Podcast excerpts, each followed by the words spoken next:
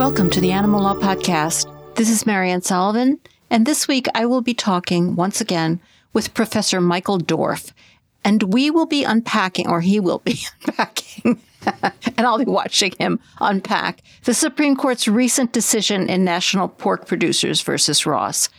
And this is the case that everybody has been talking about, though some people clearly don't know what they're talking about. There are things about it that are a little confusing. And the court here with a very fractured majority, and we'll talk about that, upheld California's Prop 12. And that is really good news. If you have listened to Professor Dorf's prior interview on the case, you already know that he is very capable of making seemingly incomprehensible topics, such as the Dormant Commerce Clause, much more comprehensible than you thought possible. I think you will find that this is what he does here, and we will also discuss whether this case is, in fact, a big deal for animals. Before we get to the interview, I just want to tell you about a few recent interviews on the Our Hen House podcast, which of course I co host along with Jasmin Singer. Recent episodes include an interview, an amazing interview, with animator Rachel Larsen, who is the best friend and assistant to the award winning Nickelodeon star Tiny Chef. Also, journalist Spencer Roberts joined us to talk about his work uncovering the environmental and animal rights nightmares in the modern fishing industry and Alicia Santurio and Alexander Paul were on about their recent acquittal in the Foster Farms rescue case. If you are able, please consider supporting the Animal Law Podcast and the Our Hen House podcast by going to ourhenhouse.org slash donate. There you can join our flock for $10 a month or $100 a year, or you can make a one-time donation in any amount, and we would be so grateful if you did. Okay, let's get to the interview because I know you all want to start to understand this case a little better. And I promise you, an hour from now, you will. Michael Dorf is the Robert S. Stevens Professor of Law at Cornell Law School, where he teaches constitutional law, federal courts, and related subjects. He has authored or co authored six books, including with Sherry Colb, Beating Hearts, Abortion and Animal Rights, and over 100 scholarly articles and essays for law journals and peer reviewed science and social science journals.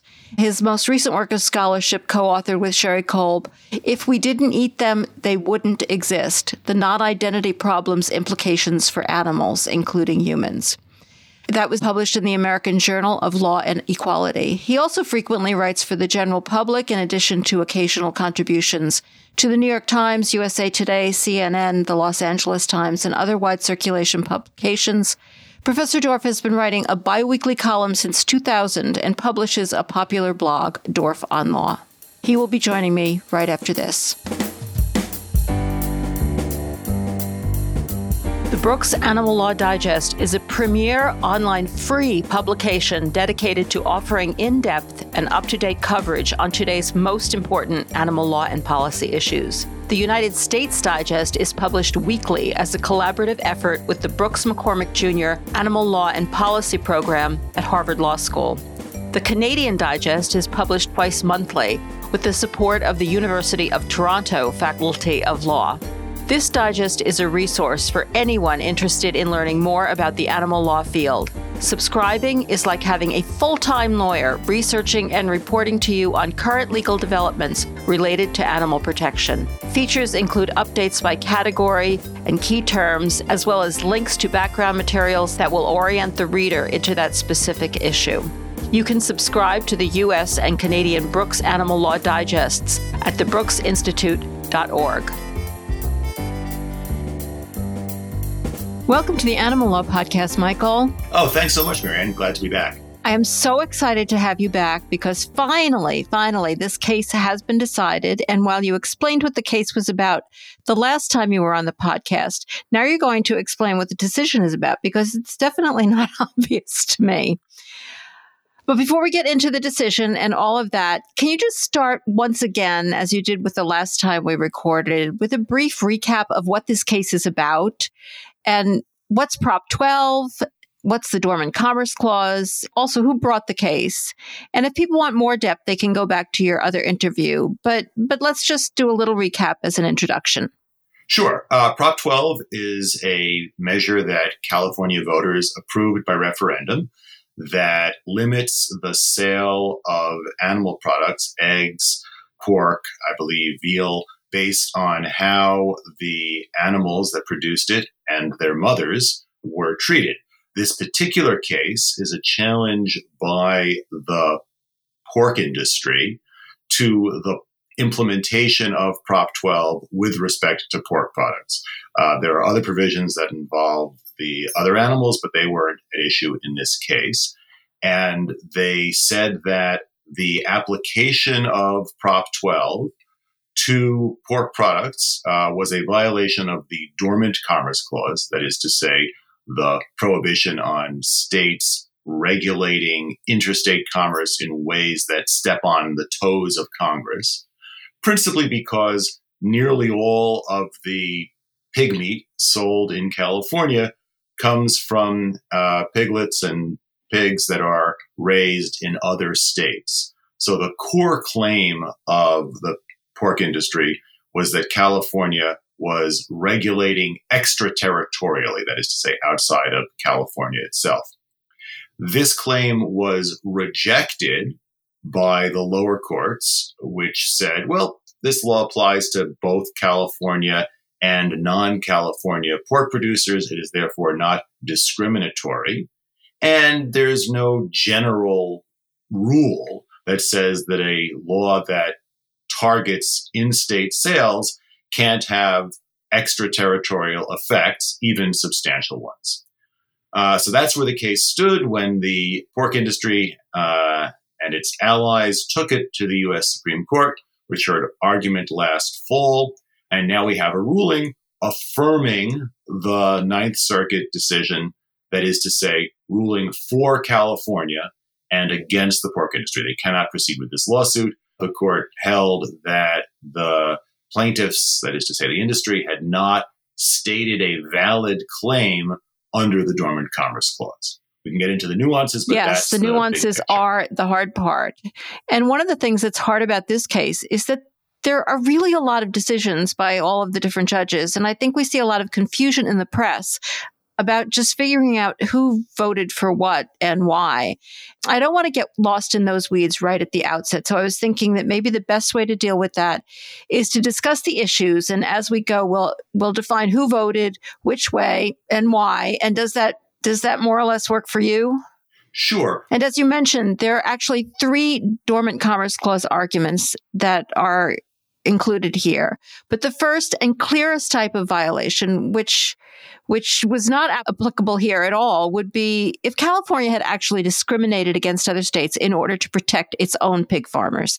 That's probably what people remember what the Dormant Commerce Clause was from law school, if they remember it at all. And that's probably what people are thinking about. And that is just not what's going on here. That wasn't even argued by the pork producers.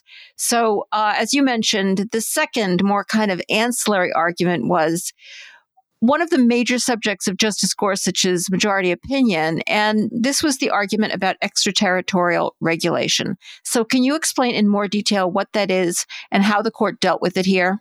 The general proposition is that states have whatever sovereign authority they have residual to the delegation of national lawmaking power to Congress with respect to their own citizens and their own territory.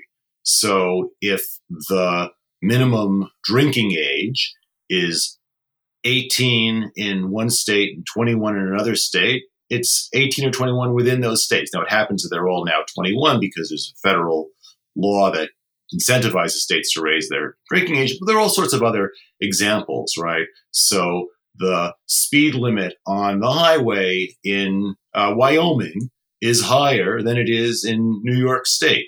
Wyoming couldn't try to set the speed limit for its drivers when they travel to New York State and vice versa. Lots of examples of that. That's easy. I think everybody understands that at some level, uh, states just lack the power to regulate extraterritorially. What the plaintiffs in this case, the uh, pork industry, was saying was that this is de facto extraterritorial legislation because even though California's law applies to pork products based on pigs grown, raised, slaughtered in California, the overwhelming majority of the pig meat comes from out of state. And so, in those circumstances, too, the state should be deemed to be regulating extraterritorially. It would be as if uh, California were regulating Iowans for something that happens exclusively in Iowa, and that you can't do. And the court rejected it. And I think they were right to reject it because, as Justice Gorsuch says in the lead opinion, and this is a majority opinion on this proposition, he says lots of in state laws have extraterritorial effects. That's just obvious in a nation with a national, indeed an international economy, right? So if you have pollution measures, that's going to affect the kinds of products that are sold in your state. If you have laws about bicycle helmets or bells or whatever, and they're not all made in your state, even if most of them are made outside of the state, the law will have its extraterritorial impact. There is no, as Justice Gorsuch says, per se rule against extraterritorial impact. Uh, so I think that's really the key to the rejection of the extraterritoriality claim. It's not that states are permitted to directly enact extraterritorial legislation in the sense of laws that apply simply out of state. It's just that when they're regulating in state for the health, safety, morals of the people in the state, and there's a spillover, that's okay, even if the spillover is very substantial. And I think the court was actually unanimous on that issue. Yes, that's right. But that's because they had a much more confusing argument to fall back on and disagree on. And that's where the case really gets going. And I have a little trouble figuring out where this argument begins and where it ends. And this, this argument is known as pike balancing. Pike is, of course, the name of the case that it's named for. And just briefly, I know it's not something that can be done easily, briefly, but can you just tell us a little bit about what gets balanced in a pike analysis? Sure. So let's back up. For a long time, putting aside the extraterritoriality limit, which I don't think of as really about the Dormant Commerce Clause at all, I just think that's inherent in the limited nature of state sovereignty. Putting that aside, we've said, and when I teach the Dormant Commerce Clause to my constitutional law students, I tell them that there are two ways a plaintiff can win a Dormant Commerce Clause case. The easy way is if you can show that a law is facially discriminatory. So the California only applied its law to out of state pork products, or you know, uh, if uh, New York said you can only sell apples in New York if they're grown in New York, that would be easy. The other way you can win is by showing that the law's burden on interstate commerce clearly outweighs the law's in state benefits. Right? That is what is being balanced. The burden on interstate commerce on the one side against the in state uh, benefits. But the clearly outweighs language tells us that it's difficult to win one of these pike balancing claims because the burden is on the plaintiff, not just to show that the balance is a little bit off, but that the out, out of state burdens clearly outweigh the in state benefits. That is the classic description of pike balancing. Now, what's confusing about this case, I think, is that the plurality, and it's only a plurality on this point, reconceptualizes pike balancing. And what Justice Gorsuch says, not for a majority on this proposition, is that the cases in the past that have employed pike balancing have said that what they're doing is weighing the out of state burdens against the in state benefits in a kind of balancing method. But what those cases really were about was smoking out discrimination. That when the court has invalidated state laws under pike balancing, it has done so because it has concluded that the law, while facially neutral, was either intended to be discriminatory or had very substantial discriminatory effects that were known, and that was sort of what the, law was about. So it's an effort to re understand or reconceptualize those past cases. He only gets a plurality for that. And part of the reason why he only gets a plurality, I think, is because it's not really true as a full description of the prior cases. I think Justice Gorsuch is right that most of the cases where a law fails pike balancing, it's because the court concluded, hey, this is just disguised discrimination. But there are some cases in which the plaintiff wins and it's just because of a balancing act done by the court. So, do you think this was an attempt by Justice Gorsuch to change the law on pike balancing? I think so. He has not been quite as skeptical of the Dormant Commerce Clause broadly in the way that Justice Clarence Thomas has been, but he's, uh, I would say, sympathetic to the Thomas view A, that there's no such thing as the Dormant Commerce Clause, and B, that at least if there is, you shouldn't use the balancing test as a plain old balancing test. Uh, Justice Scalia used to take this position as well. So this is a kind of methodological move of the conservatives who don't like balancing tests, or at least they don't like explicit balancing tests. Therefore, I think he was motivated to read the prior Pike balancing cases as not really balancing cases and thereby to move the law by recharacterizing it. Uh, and he got a couple of colleagues to go along with that. And this is the part that gets confusing. The couple of colleagues were Justice Thomas and Justice Barrett. Is that right? To go along with this rationale for saying the plaintiffs don't get to take advantage of Pike. That's correct. He also got on the result Justices Sotomayor and Kagan, but they agreed only with a different rationale that he offered. Yeah, before we get to that rationale, I just have a few more questions on the first rationale because one of the things that I thought was very interesting about it was that in discussing this reasoning, he clearly labeled the issue that's going on here as a moral one. Yes, that's right. And that's kind of very exciting for animal advocates, isn't it? I agree. The opinion throughout expresses not even a smidge of skepticism or snark with respect to California's moral interest in how animals are treated, uh, even citing some of the materials that were in the briefs uh, about how historically states and governments have regulated uh, for purposes of animal welfare uh, and treating that issue with real respect. So that I thought was a, an important step. I was delighted to read that part of it and kind of surprised at the source, but but I, I think there's been some speculation that there might have been other reasons for emphasizing that this was a moral issue, particularly given the judges who signed on to this particular rationale, Barrett and Thomas, uh, that it might open up discussion in this context of other moral issues, which I might not be as excited to hear discussed seriously. Do you do you buy that? Yeah, so obviously you're hinting about abortion. Well, and, and not just abortion though. They're they have a whole list of things, but abortion obviously is the one at the front of most people's minds. Well, and abortion is the one in which I think there's a substantial worry about states regulating conduct outside of their state especially two things. One is people traveling to other states where abortion is available to have abortions outside the state.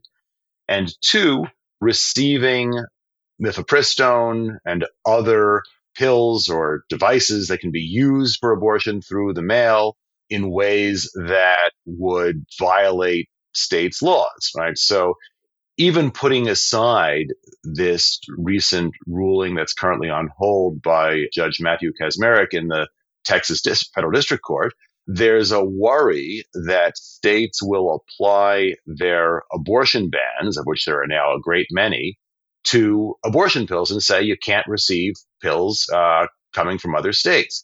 And one could easily say that, well, if the state has a moral interest in keeping out pork because the state's uh, voters think that pork raised under certain conditions is immoral, they also have a moral interest in keeping out abortion pills.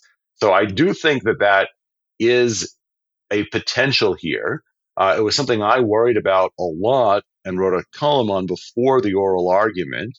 Uh, I was somewhat assuaged by the oral argument. And so my column after the oral argument and when we spoke last time about the case, downplayed that risk, but it's still a possibility, I think. I should say, though, that although Clarence Thomas and Amy Coney Barrett join the part of the opinion that does away entirely with pike balancing, I don't think that that particular issue is especially salient with respect to abortion or other exercises of the state's moral power, because one could imagine that if a court wanted to uphold some socially conservative exercise of the of its power via morality, it could do that whether or not it's possible to challenge it as violating the balance or just you know on some other grounds. So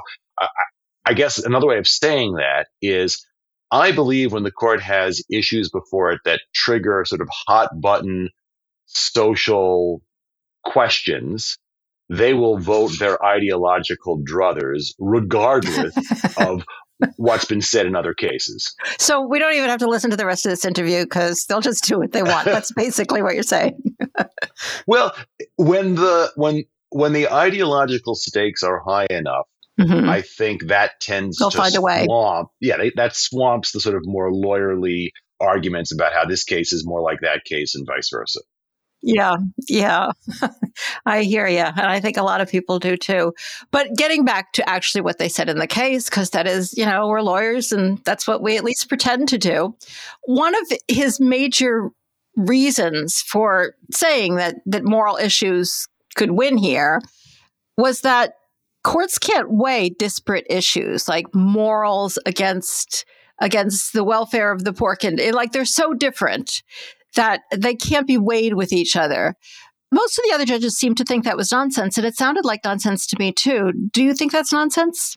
I do. I didn't used to. So Gorsuch cites uh, and quotes a line that Justice Scalia had many years ago in a Dormant Commerce Clause case uh, that I always thought was very clever in which Scalia says, well, we talk about balancing, but balancing isn't really the right metaphor because the quantities you're balancing are incommensurate. So he says it's a little bit like asking whether a particular line is longer than a particular rock is heavy. That, you know, they're not the same thing. How can you put those on the opposite sides of the scale?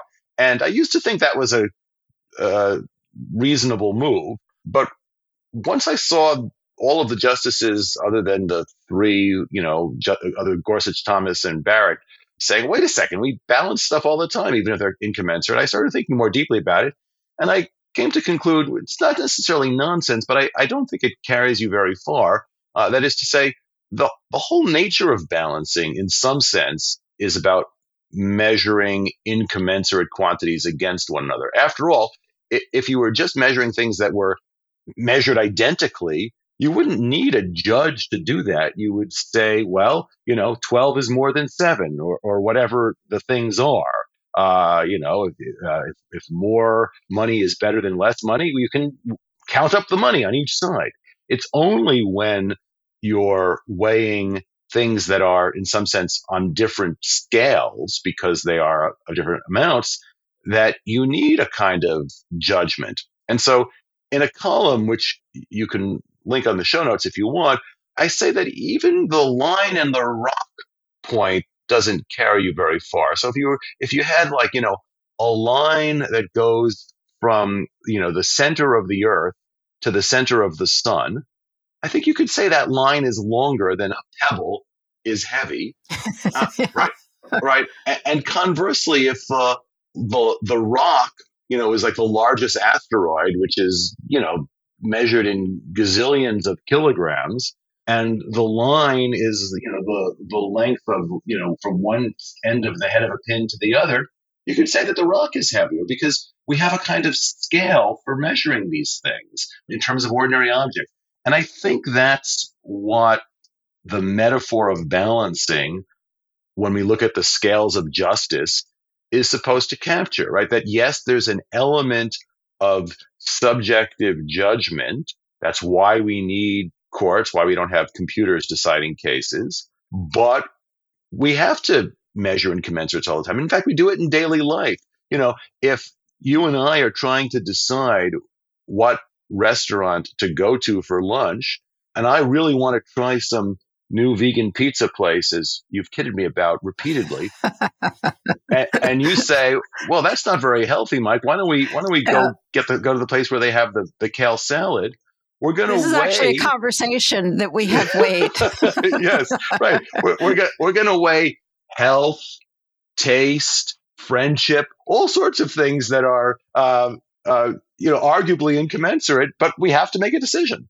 Yeah that's really true. And actually, a lot of the other decisions in the case pointed out that we we weigh incommensurate burdens all the time. Like, come on, uh, except for Amy Coney Barrett, who totally bought this argument and actually, just as we're keeping score here, did not sign on to Gorsuch's other argument, which we will get to next.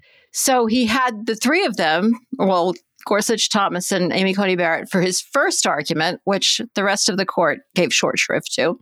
But then he has his second argument for why pike balancing doesn't get the plaintiffs any anywhere here. And there he was joined, just to preview it, by Justice Thomas, Justice Sotomayor, and Justice Kagan. Though Justice Sotomayor wrote separately, but she agreed with the outcome. I don't like this is so confusing. I it seems like there's a majority for an outcome, but there's no majority for why we got to that outcome. And I guess that happens with the court, but you know, I don't have, I don't follow it closely enough to ever run into that. But let's get to that second rationale, because that's the one really, there were at least four judges on this one. And I think more important than the one where, where there were three judges. So what is the second rationale for why Justice Gorsuch felt that Pike did not get the plaintiffs anywhere in this case? So here the idea is that even if you accept that Pike is a weighing of the burden on interstate commerce versus the in-state benefits, that the kinds and nature of the burden that the industry had identified just doesn't count for anything. It's not a substantial burden, even though, yes, it's going to cost them a lot to comply with it. But that's always true if you want to sell your products. You have to you make a choice. Do you want to sell to this market or not? And so he says this is not a case in which California is telling anybody they have to do anything that's super expensive. It's simply California regulating in state and these external impacts, which are somewhat speculative. After all, there are other uh, I hate to use the term, right, other producers, right, of that, that say they can comply. It's just sort of allocating as among different firms in the marketplace, and that's not the kind of burden that gets you over the hump for one of these cases. Interestingly, he's not even saying that here that the state's moral interest outweighs their uh, concern. He's saying the burden isn't enough even to get you to a trial at which you're going to weigh the burden on interstate commerce as against the state's interest in promoting the, the morals of, of its people who don't want cruelty to animals.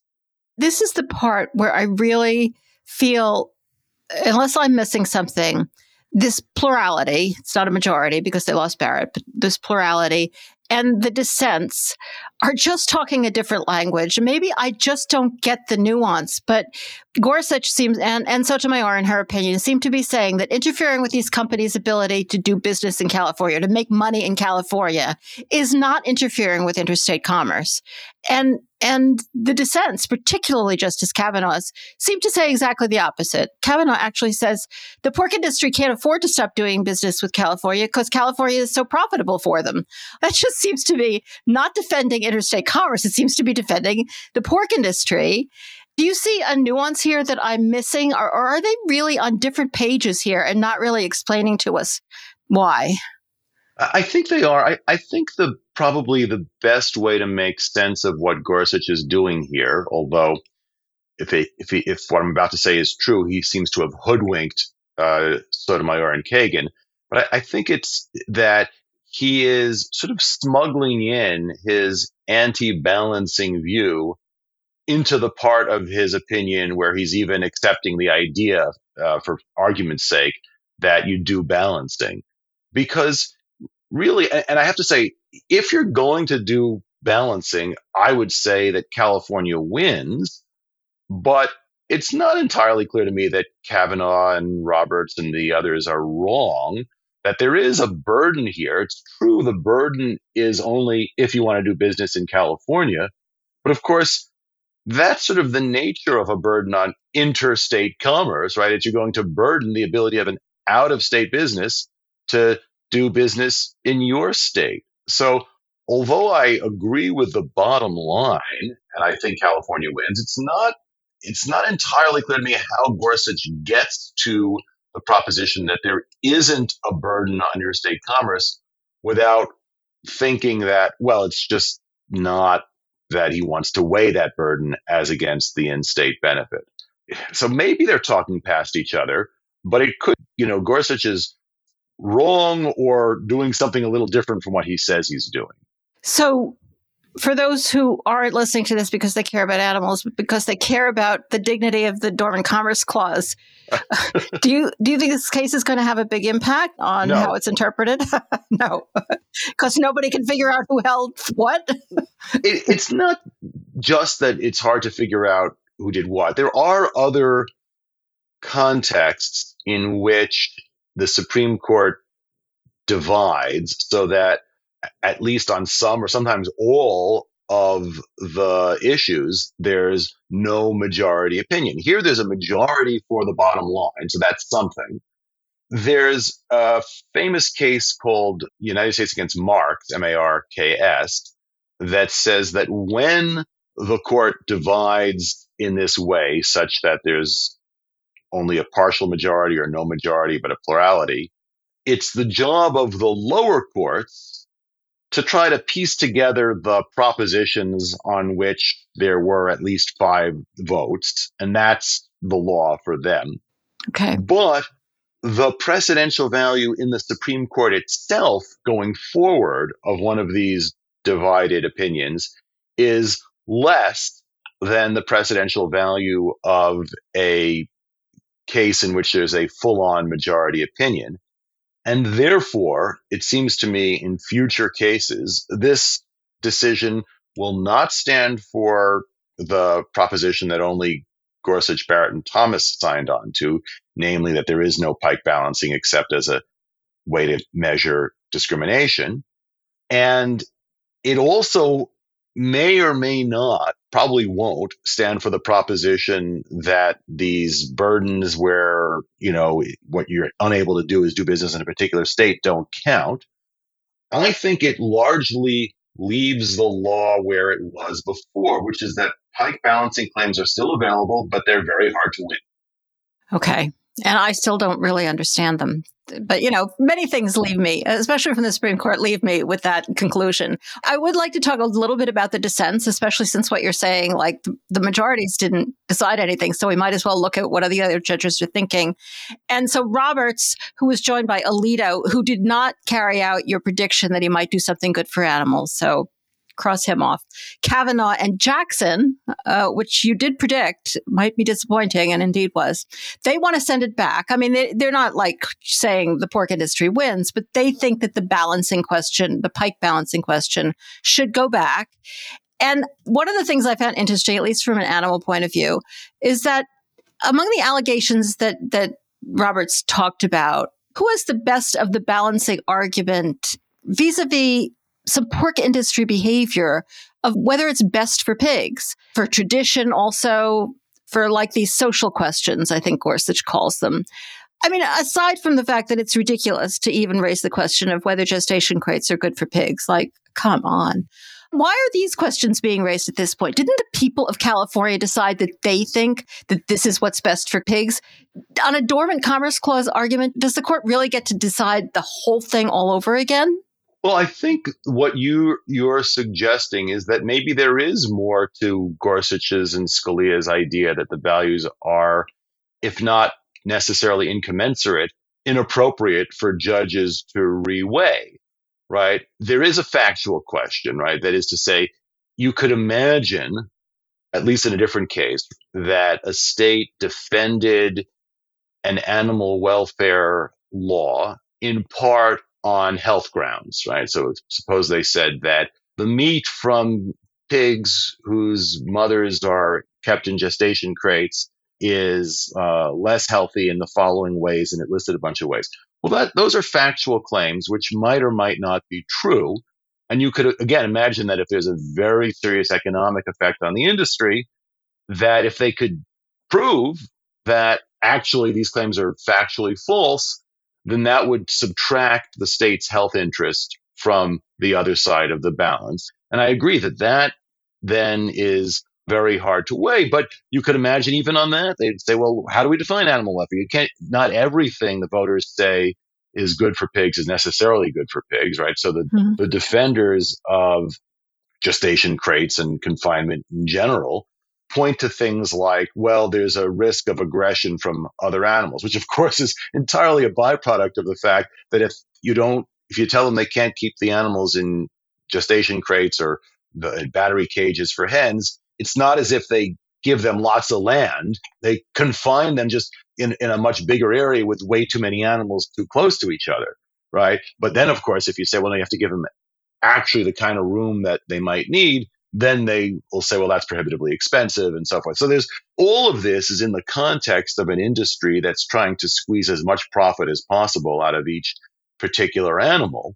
But I think that Roberts and the other, I'll call them dissenters, but they're not really dissenters on this point. I, I, think their idea is well, if there's balancing, we get to look at least at the factual claims that underlie California's asserted interest here.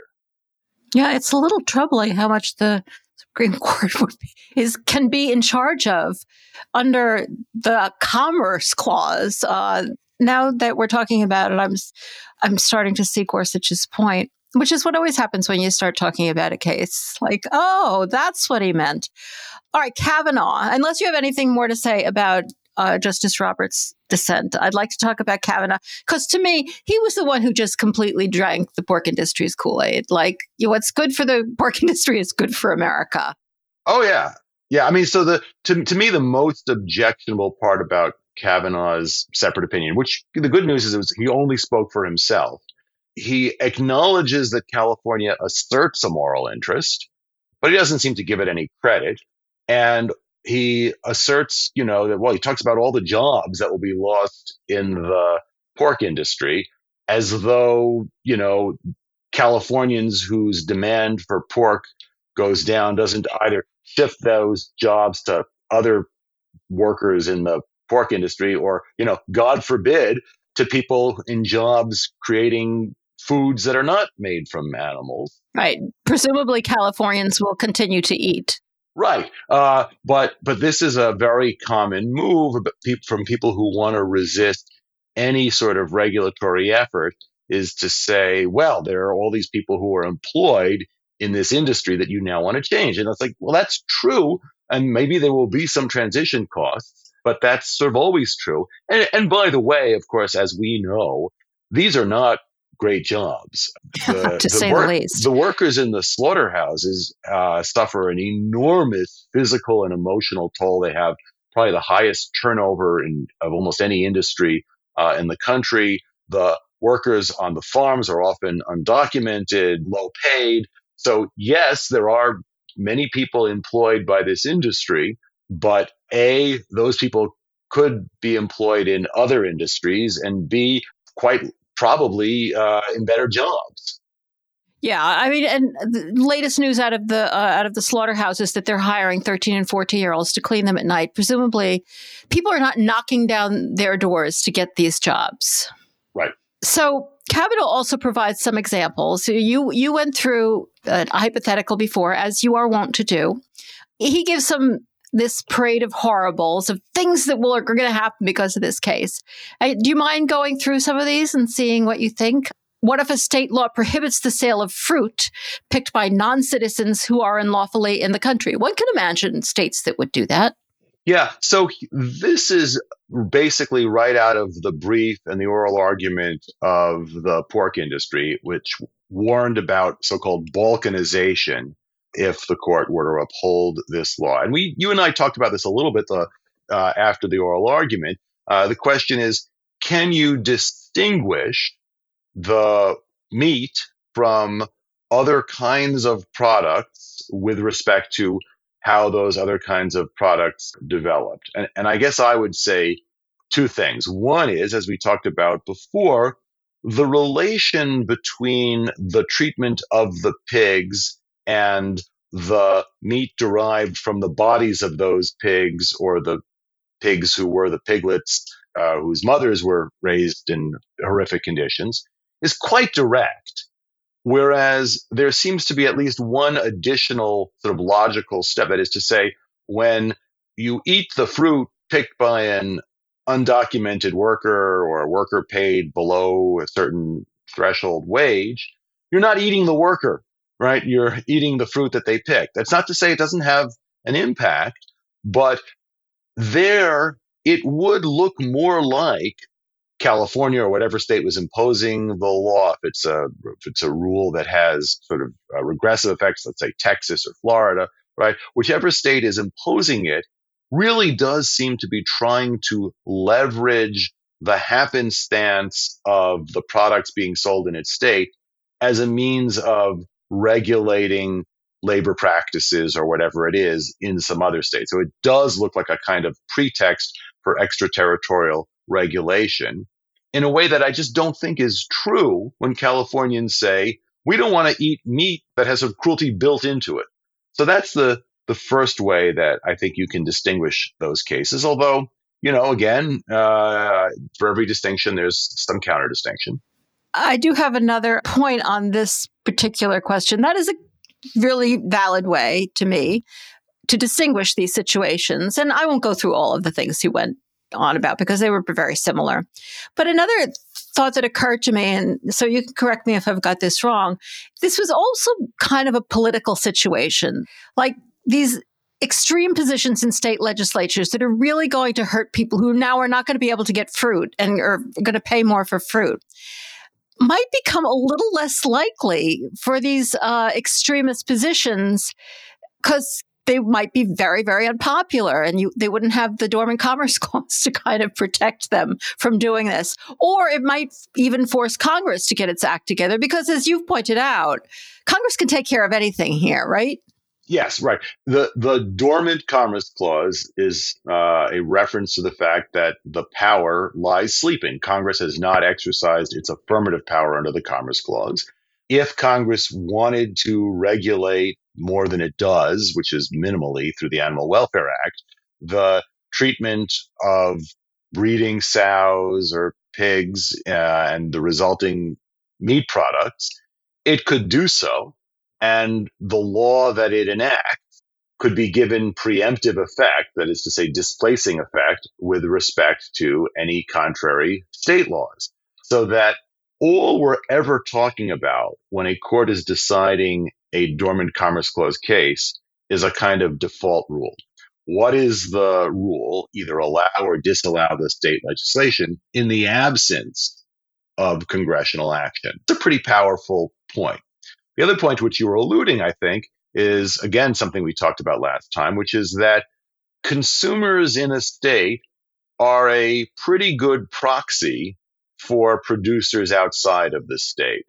So that if there's a proposal to impose regulations on the sale of some product that really will raise the cost dramatically, uh, then consumer groups in the state will lobby the legislature or individual legislators will find that their constituents are very unhappy. And that's going to act against the pressure uh, for the regulation. Yeah, and they're not going to have a situation as they do here where there's going to be a ballot initiative to prohibit this this fruit from being imported into into whatever state. That a legislature probably wouldn't have done this.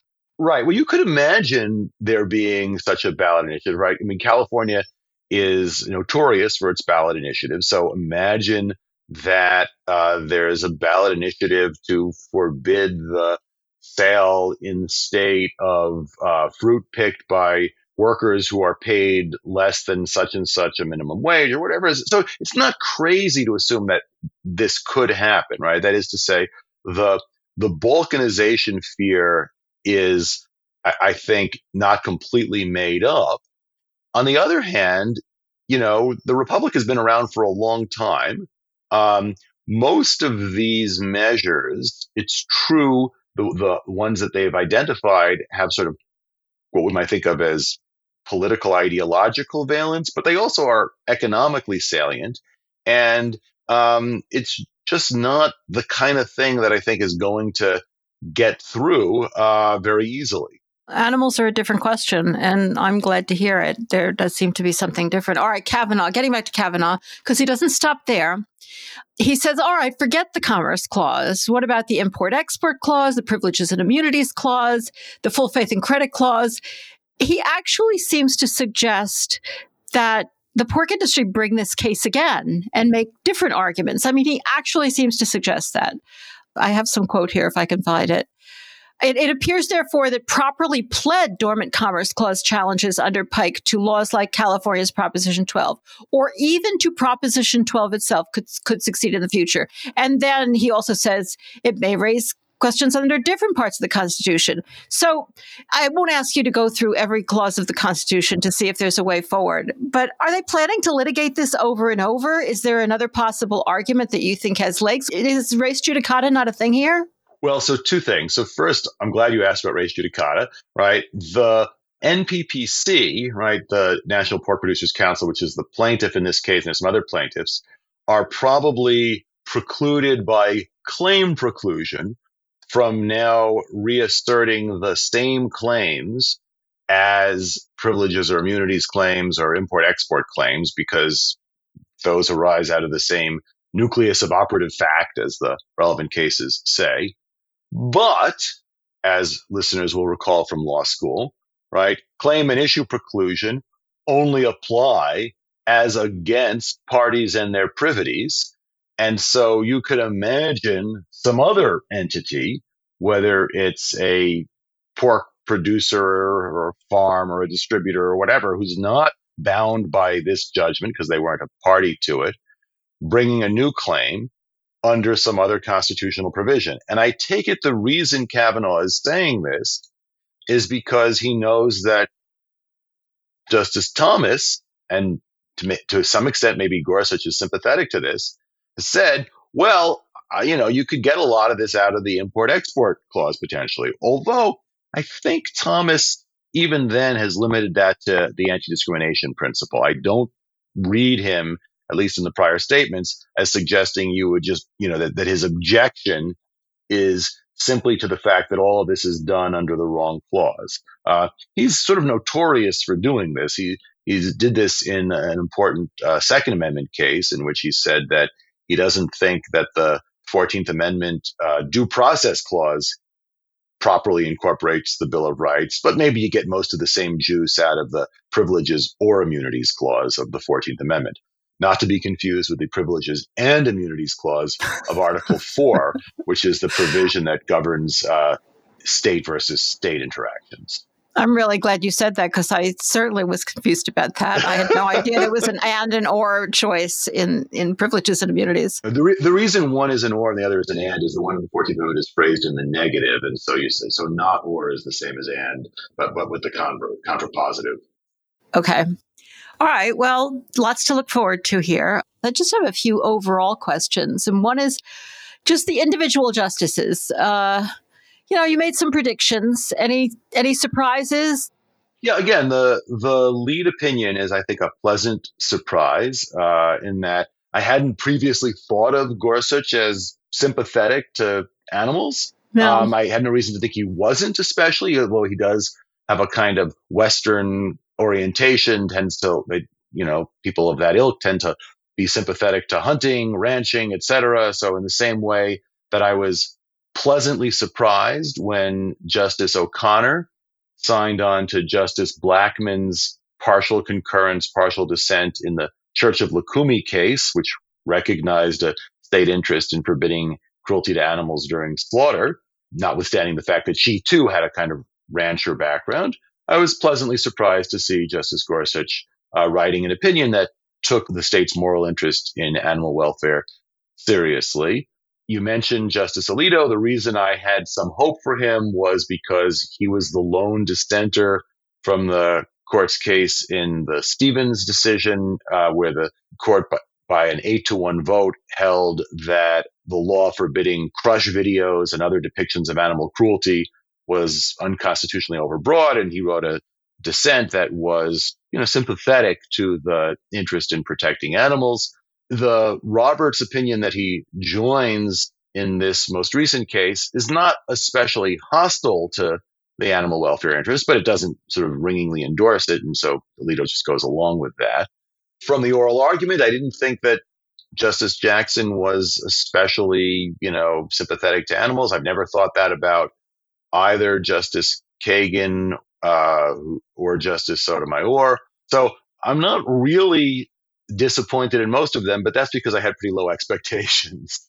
yeah, isn't that true of so much in life? uh, but you do think that the actual subject matter of animals had something to do with the outcome of the individual justices' decisions. You don't think they were just stand ins for other ideological positions. You know, basically Republican, either the ideologues or the big business supporters. And you could see them sort of, the animals just as stand ins for other ideas of, oh, moral interests must win or big business must win. You actually think the subject matter entered into the thought processes here. I think that for two reasons. First is the fact that the opinion doesn't simply say, well, the state has asserted a moral interest in the way that the state might assert a moral interest in, you know, forbidding nude dancing, as some cases in the uh, 1980s involved, uh, and then just say, well, they've asserted a moral interest. That's the end of the, the, the matter. Gorsuch's opinion describes the moral interest both through history and through the current practices in ways that are sympathetic. The second reason I don't think it's just a stand in is the lineup doesn't make any sense if it's just a stand in for ideological uh, reasons, right? The court splits, right? You can, I think you can identify sort of three groups, right? It's Gorsuch, Thomas, Sotomayor, and Kagan, Gorsuch, Thomas, and Barrett, and then Roberts, Alito, Kavanaugh, and Jackson. And that's none of those alignments is necessarily left right ideological. Yeah, and I think it led to a lot of the confusion about, you know, things I've seen written in the press that people have a lot of trouble figuring this one out, as do I.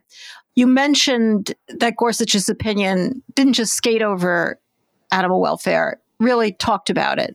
Is this the best thing that's ever come out of the Supreme Court vis a vis animals? The best thing. Oh, I don't know about that. I mean, what what would the maybe better but if so it's only through you know the process of elimination. I don't know what the alternatives would be. Maybe Missouri against Holland indirectly. Missouri against Holland, you'll recall, is the case from the early 20th century in which the court upholds the Migratory Bird Act that forbids the shooting down of certain migratory birds. And Justice Holmes refers to the birds as the protectors of our crops because they eat insects. But, you know, that, that wasn't, that, I think that was just a flourish. Yeah. I don't know what what what are the other candidates. I there's not a lot. There's not a lot. I think it's a step forward. I do. Yeah, I think that's right. That he chose to write seriously about the issue. Mm-hmm. And I think it's a step backwards that, that Kavanaugh just Kavanaugh'd himself to death here. All right, I'm going to give you a quote from Congresswoman Tracey Mann, who is a Republican from Kansas and is the chair of the House Agriculture Subcommittee on Livestock, Dairy, and Poultry. So we can all imagine. This decision opens the door to the unthinkable. Today it's the pig pen, tomorrow it's the whole barnyard. Any predictions? Do you think she's right? Will there be next steps? Will this lead to more legislation limiting what can be done to animals?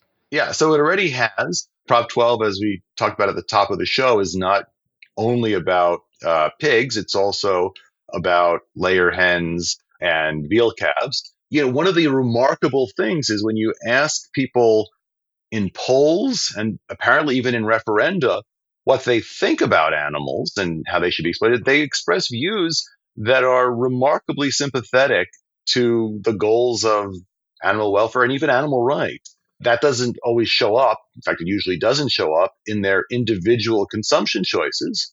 But you could understand that as a kind of recognition that they don't live up to their ideals. And so, you know, maybe, you know, she is right that eventually it would be the whole barnyard and that would be great.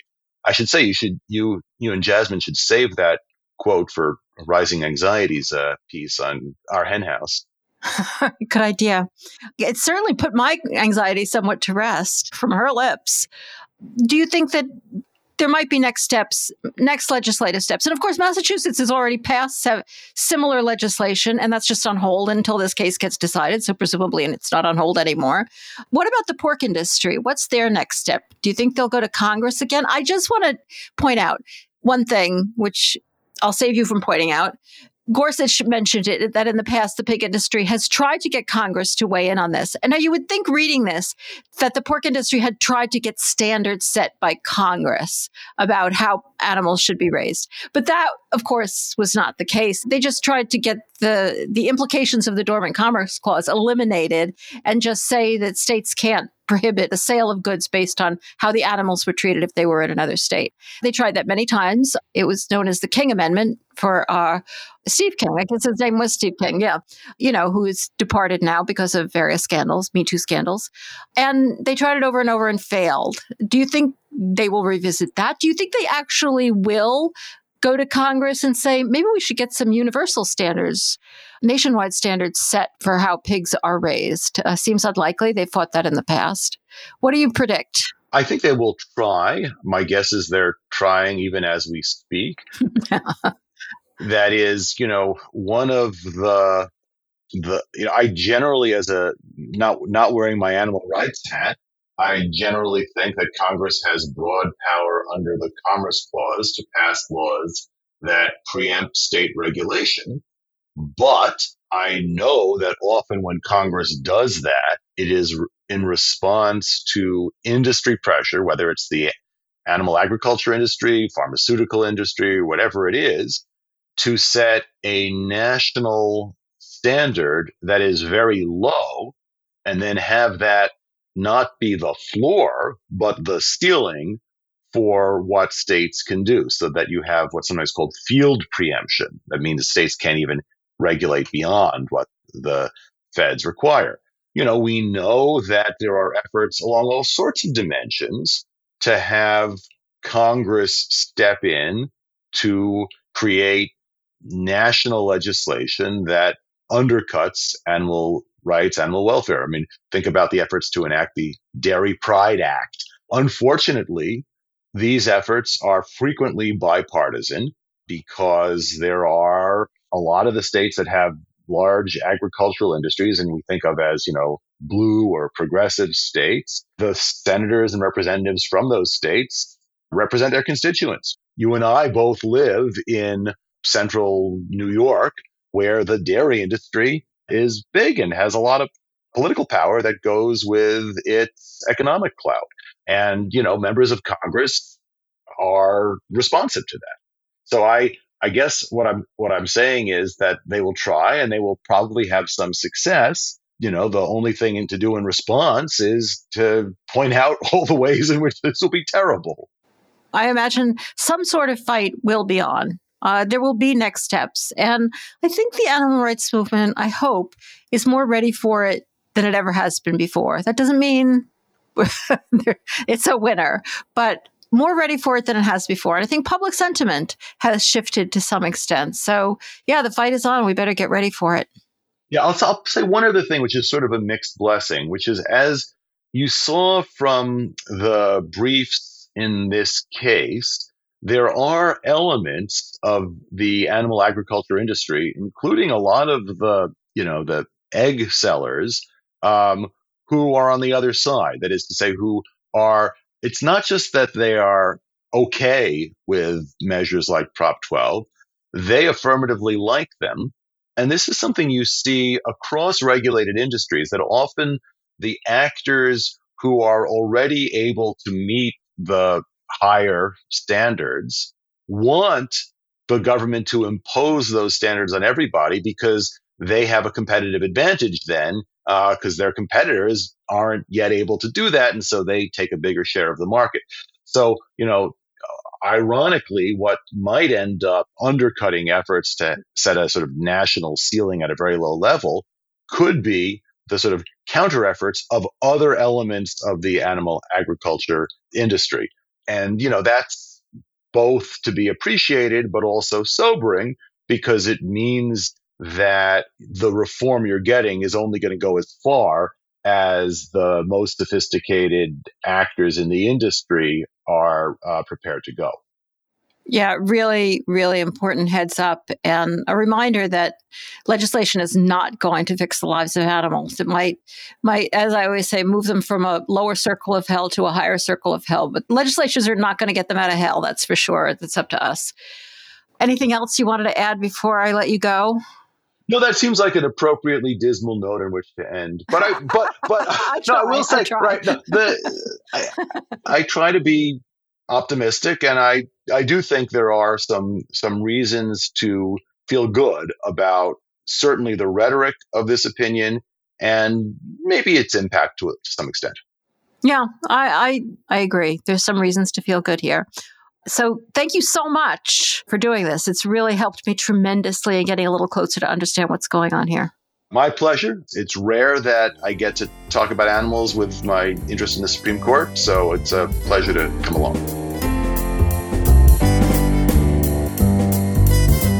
Thank you so much for joining us on the Animal Law Podcast. We will be back next month with a new show. Thank you so much to Michael Dorf for taking the time to clarify this case. And also thank you to Vicki Beechler, Andrew Gelfand, and Eric Montgomery of Podcast Haven for their help in producing the podcast.